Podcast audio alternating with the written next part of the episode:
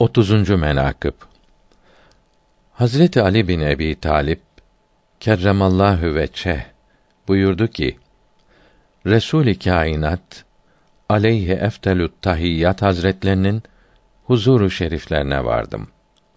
Mübarek ve münevver yüzlerini neşeli buldum. Selam verdim, oturdum. Dedim, ya Resulallah, sizi şad-ı neşeli gördüm. Eğer Allahü Teala Hazretlerinden sevindirici bir buyruk nazil olmuş ise haber veriniz de sizinle beraber sevinelim. Buyurdular ki: Ya Ali, Cebrail aleyhisselam bana haber verdi ki Allahü Tebareke ve Teala Hazretleri cennete adını yarattı. O cennete kendi yediği ile kırmızı yakuttan bir ağaç dikti. Ona kökünü yere geçir, dallarını dışarı çıkar diye emretti. O ağaç da köklerini yere geçirip dışarı yedi yüz bin dal çıkardı.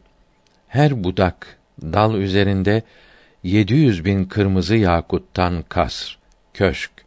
Her kasrda yedi yüz bin oda, her odada bir kapı, her kapıda bir taht, her taht üzerinde bin döşek ve döşeğin kalınlığı bin arşın, her taht üzerinde bir huri, onun karşısında kırk bin kul, hizmetçi ve kırk bin cariye ve her oda taamdan ve şaraptan ve elvandan o şeyleri yarattı ki ne gözler görmüş ve ne kulaklar işitmiş ve ne bir beşerin hatırına gelmiş olsun.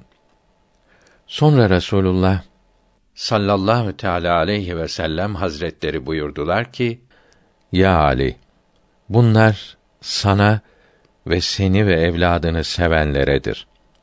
Her kim sana buğz ederse muhakkak bana buğz etmiştir. Her kim bana buğz ederse benim şefaatime kavuşamaz.''